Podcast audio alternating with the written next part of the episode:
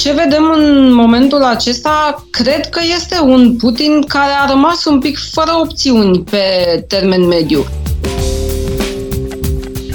riposta dată la sancțiuni de Vladimir Putin, aluzia că ar putea utiliza arsenalul nuclear, este un mesaj pentru Occident, nu pentru Ucraina. Este o încercare a lui Vladimir Putin de a redeschide canalul de discuție și de a nu face asta de pe o poziție umilă susținerea Occidentului a fost uh, copleșitoare și a jucat un rol fantastic în a înghesui Rusia într-un colț.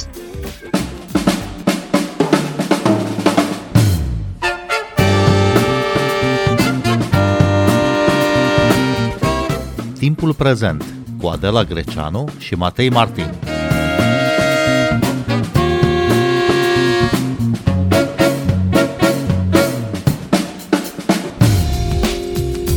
Bine v-am găsit! Invitata noastră este Oana Popescu-Zamfir, director al Global Focus Center și Europe's Futures Fellow la Institutul de Științe Umane din Viena. Bun venit la Radio România Cultural! Bine v-am găsit! Bună ziua! Vorbim uh, despre războiul din Ucraina. E a cincea zi de la agresiunea Rusiei asupra Ucrainei. Astăzi a avut loc o întâlnire de negociere între reprezentanții celor două țări la granița dintre Ucraina și Belarus. Comunitatea internațională vorbește despre o invazie militară a Rusiei în Ucraina și despre război, în vreme ce Kremlinul folosește sintagma operațiune militară. E o ambiguitate voit întreținută de propaganda de la Moscova. Care sunt nuanțele? Ce înțelegem de aici?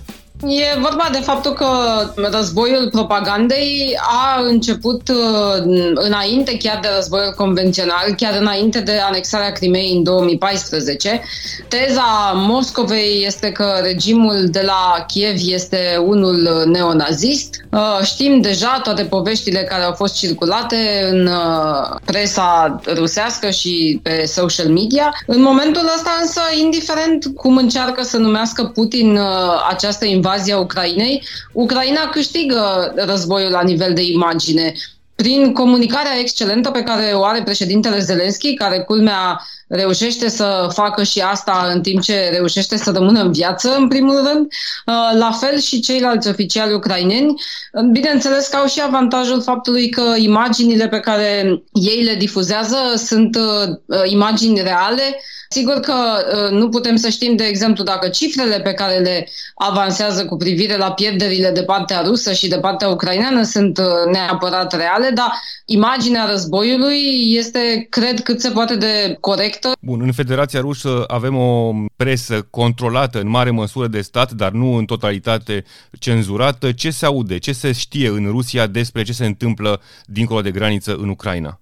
Nu cred că știm foarte bine ce se aude în Rusia în momentul ăsta, pentru că o parte dintre agenții au fost, uh, au fost blocate, de pildă pe social media. Am văzut că și uh, marile rețele s-au raliat cauzei Ucrainei, au recunoscut Rusia drept agresor și atunci toate ezitările pe care le-au avut de-a lungul timpului Twitter, Facebook și altele să restricționeze uh, anumite organe de propagandă moscovite, la fel cum a avut și Uniunea Europeană rezerve în a închide aceste canale de propagandă cum era Sputnik, de pildă, au căzut, pentru că e o situație de conflict și atunci uh, circumstanțele sunt excepționale.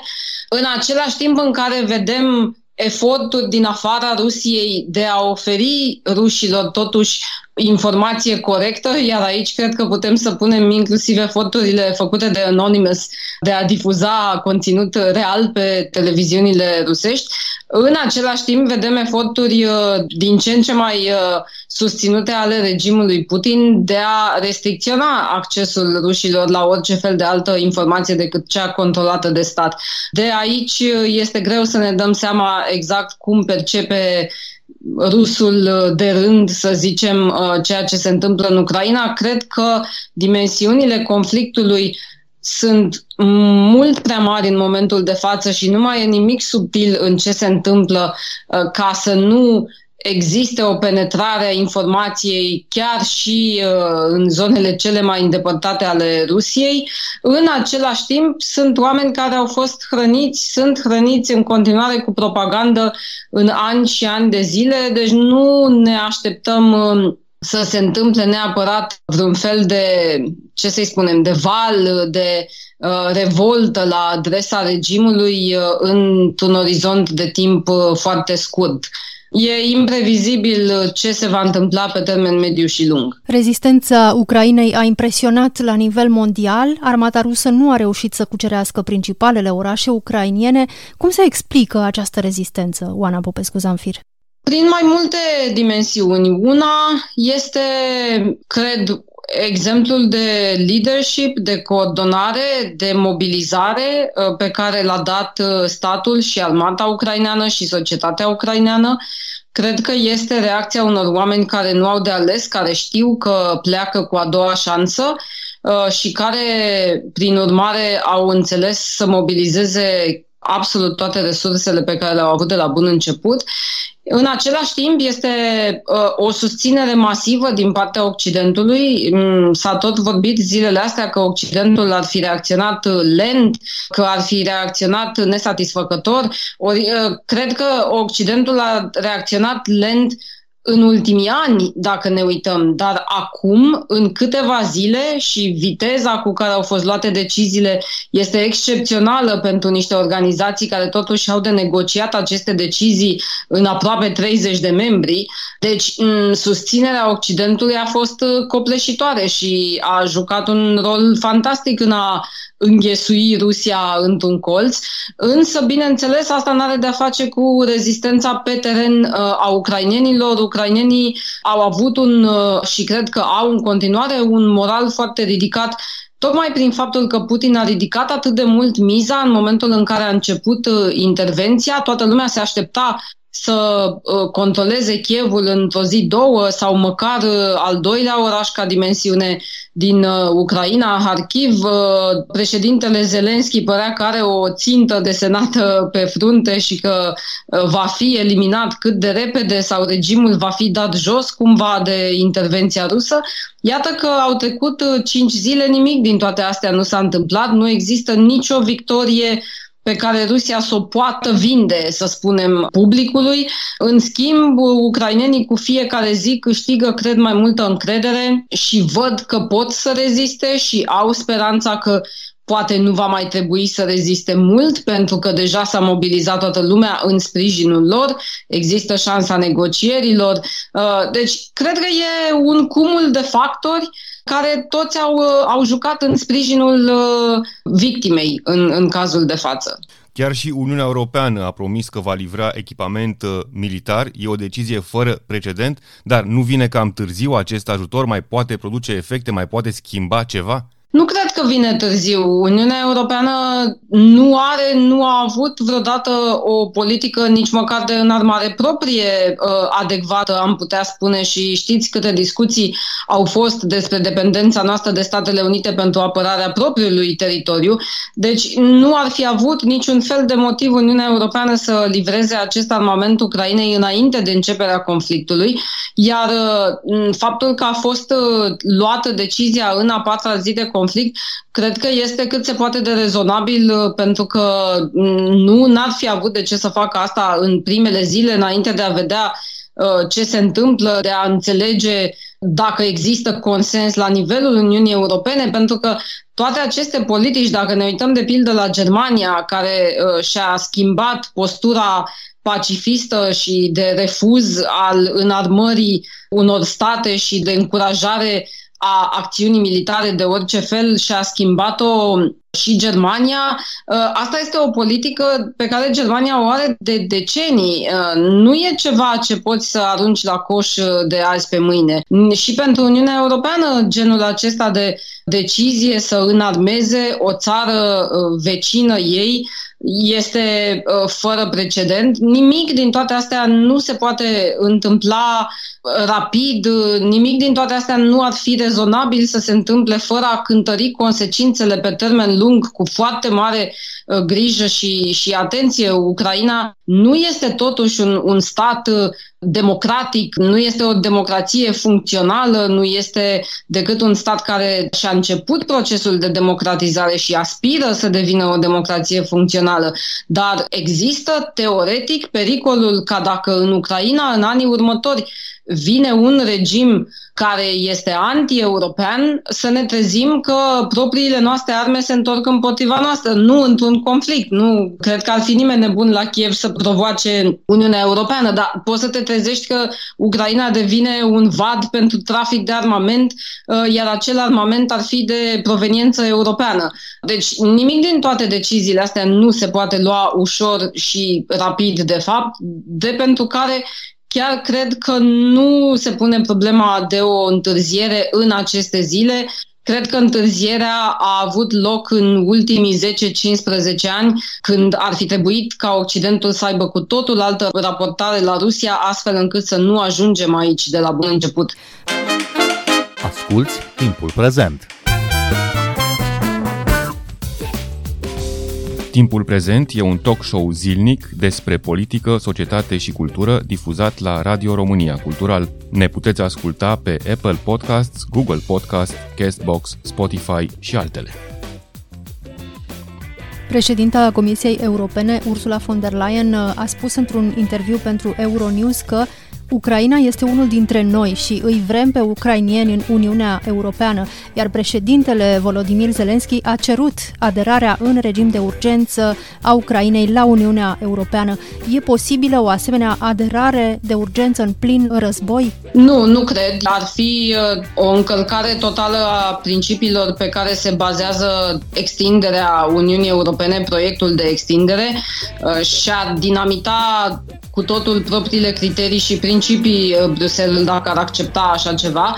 În schimb, uh, ce se poate întâmpla și cred că ar fi oportun să se întâmple și poate că în sfârșit Uniunea Europeană realizează acest lucru, este că e imperios necesar să fie construită o relație cu partenerii din vecinătate, atât în zona Balcanilor de vest cât și în zona parteneriatului estic, care să fie mult mai consistentă decât ce am avut până acum. Pentru că, iată, avem un eșec al politicii europene de a cultiva o zonă de prosperitate și libertate și democrație în jurul propriilor granițe. Iar asta în decurs de mai mult de 30 de ani în care Occidentul a deținut supremația la nivel global din toate punctele de vedere. Uh, deci constatăm că acei parteneri ai Uniunii Europene care nu au uh, o relație foarte apropiată și directă cu UE, uh, sunt în realitate expuși integral, inclusiv uh, unor astfel de agresiuni armate.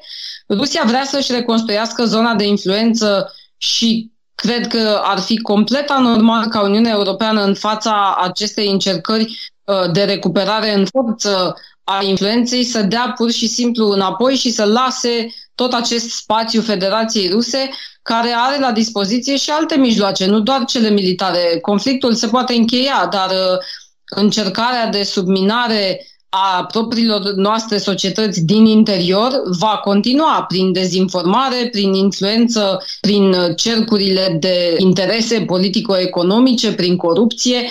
Deci sper ca Uniunea Europeană să realizeze că procesul de extindere are nevoie de o regândire completă, astfel încât în la sud de noi, de pildă, țări ca Albania și Macedonia de Nord să nu mai fie ținute pe loc doar de opoziția Bulgariei în a deschide negocierile, țări ca Ucraina care au o aspirație europeană și ca Moldova să poată să beneficieze de mult mai multă susținere în această direcție. Altfel, declarația lui Zelensky conține foarte multe elemente de poziționare. Este într-o poziție suficient de avantajoasă în momentul de față, nu are de ce să renunțe ușor mm, la propriile lui obiective și să facă Moscovei concesii prea ușor, tocmai pentru că în clipa de față Ucraina rezistă. Ucraina nu, nu a pierdut Singurul motiv al Chievului de a intra în aceste negocieri este pentru că e firesc să vrea să reducă numărul de victime, numărul de pierderi materiale,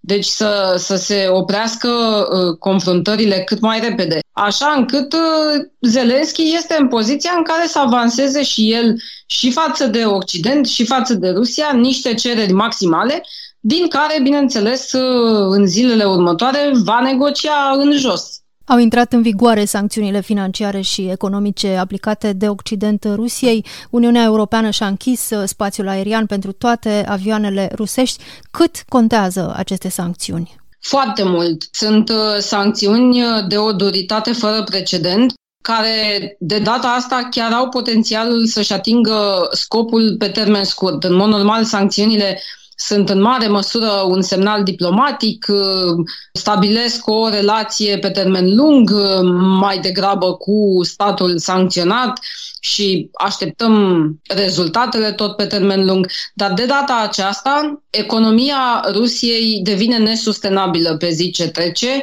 Nu are Rusia uh, mijloace de a ocoli sancțiunile, oricât ar sprijini o, ipotetic vorbind, China sau alte state, din ce în ce mai puține care sunt dispuse să facă asta. Rusia are o economie mare, are un volum de tranzacții comerciale mare. Nu are cum să folosească niște portițe pentru asta.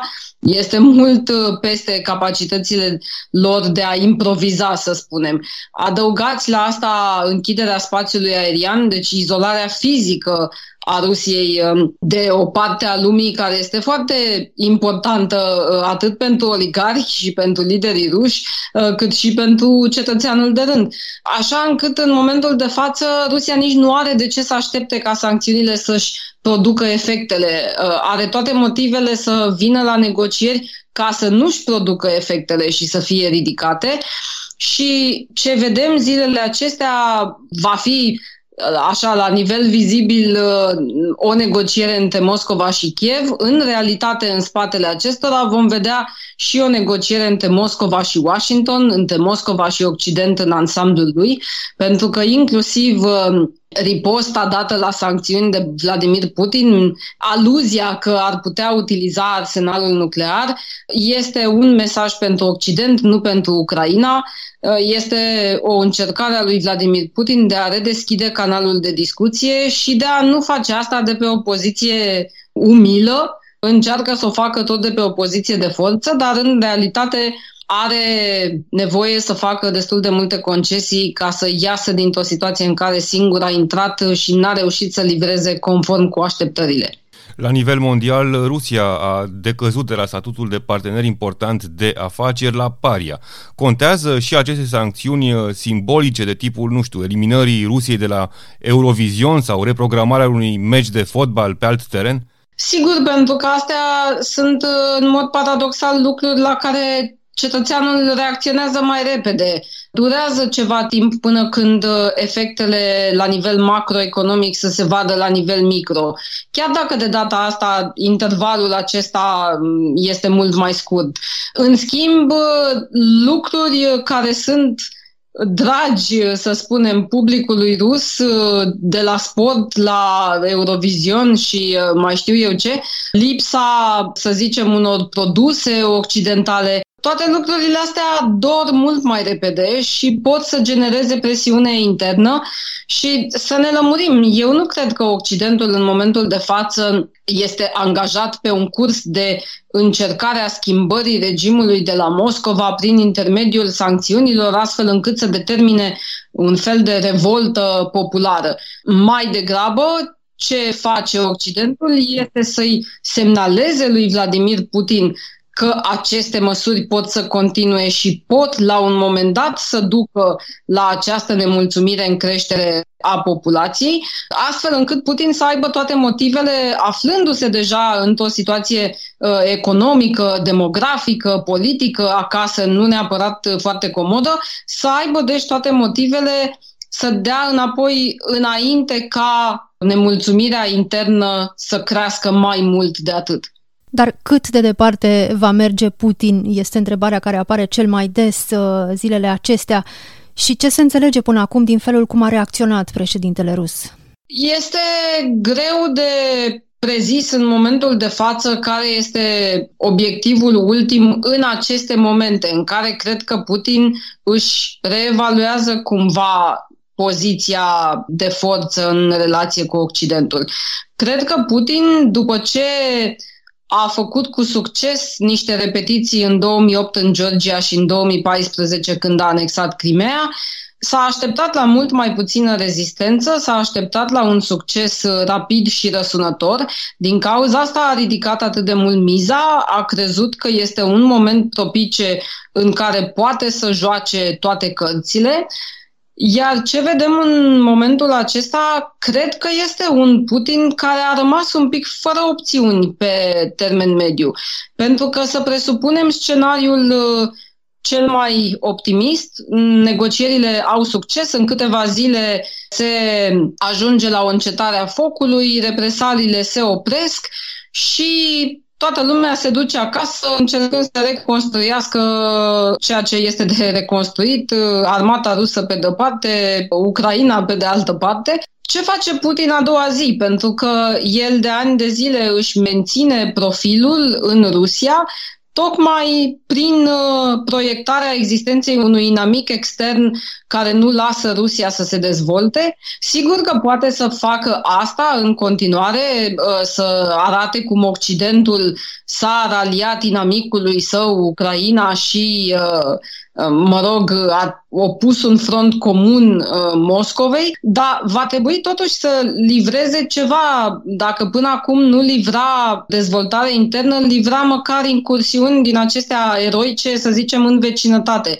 Acum Putin nici nu își permite să pară că se întoarce cu coada între picioare și se cumințește pentru că uh, Occidentul i-a opus acest front comun, nici nu este în situația în care să mai poată să se aventureze în uh, uh, întreprinderi de genul acesta și să riște un nou eșec. Și atunci în cazul, repet, pentru că încă nimic nu s-a jucat, uh, încă nu știm dacă Putin nu va avea un succes pe care îl aștepta în uh, Ucraina, dar um, dacă nu se va întâmpla asta, va fi nevoie de o regândire fundamentală a poziționării regimului și asta cred că poate să aibă dimensiuni pozitive, faptul că vom avea poate o Rusie mai, uh, mai puțin agresivă în mod direct, uh, poate să aibă consecințe negative. Putem să vedem o creștere a agresivității Rusiei nu prin mijloace convenționale, ci, așa cum spuneam, prin mijloace hibride. Putem să uh, vedem că Rusia încearcă să compenseze aceste pierderi de imagine prin agresivitate crescută în alte zone uh, de pe glob și din vecinătatea ei. Deci chiar cred că în momentul de față lucrurile sunt prea fluide ca să ne putem da seama ce se va întâmpla în continuare. Până una alta, de la distanță de aici, se vede mai degrabă o armată slabă, care ajunge cu tancurile uh, fără benzină, cu soldați uh, care nu, nu primesc rația de mâncare și așa mai departe. Cât va putea susține Federația Rusă această mașinărie de război pornită acum uh, împotriva Ucrainei? Destul de puțin, tocmai din cauza efectului sancțiunilor și a faptului că destul de rapid nu va mai avea bani. Cred că în același timp nu trebuie să fim um, excesiv de optimiști și să presupunem că ce am văzut acum este întreaga forță a armatei ruse.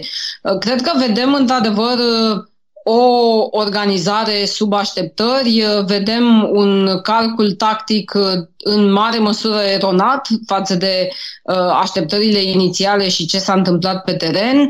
Cred că vedem din ce în ce mai mult o dezangajare a uh, militarilor care în uh, număr din ce în ce mai mare arată că nu se identifică cu acest război, că cedează în Ucraina la presiuni minore altfel.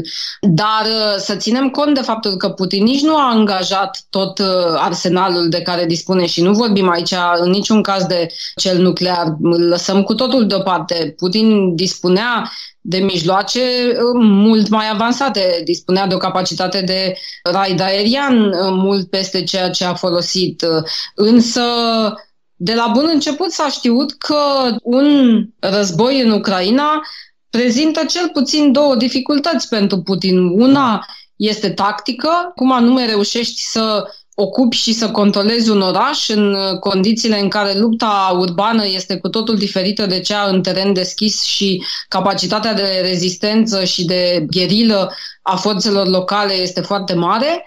Iar în al doilea rând, o dificultate, să zicem, strategică, Putin nu vrea să admită faptul că ce face acum este o invazie a unei țări vecine. El declară că dorește să decapiteze regimul de la Kiev, care este unul neonazist și așa mai departe, că vrea să pedepsească regimul pentru abuzuri, așa zise abuzuri împotriva separatiștilor din Donbass, dacă ar fi uh, încercat să, să șteargă de pe fața pământului Kievul uh, în primele zile sau ceva de genul acesta cu victime în rândul civililor uh, foarte multe și mai știu eu ce, Gândiți-vă că ar fi declanșat o, re- o reacție internațională mult, mult peste ce deja s-a întâmplat și uh, suntem, după cum vedeți, deja în situația în care Rusia este de facto marginalizată și simbolic și fizic de către toată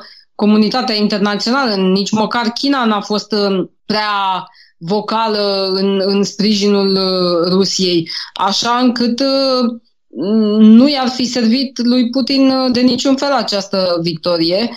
Însă, da, una peste alta, în momentul de față, Rusia nu câștigă, Ucraina nu pierde. Și totuși, cum poate fi oprit uh, Putin? În clipa de față, prin negocieri. Este canalul care s-a stabilit deja și cred că este cel mai realist. Primul pas a fost făcut, acela de a-l aduce la masa negocierilor, de a-l sili să negocieze prin a-l pune în imposibilitatea de a continua acest război, de a-i nega accesul la resurse și de a-i oferi o imagine asupra a ce se va întâmpla din partea comunității internaționale dacă va decide să continue.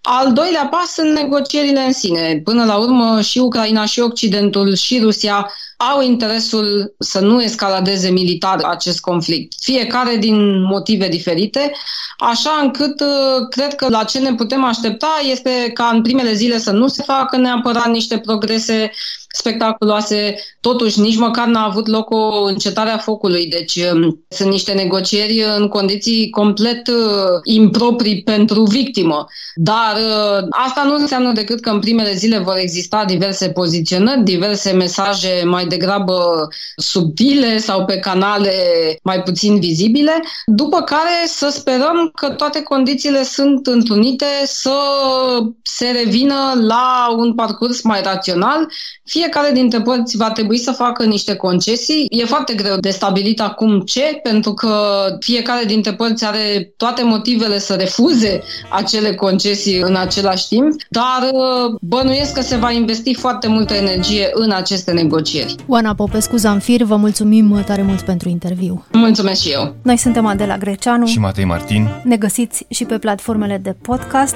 Abonați-vă la timpul prezent pe Apple Podcasts, Google Podcasts și Spotify. Cu bine, pe curând!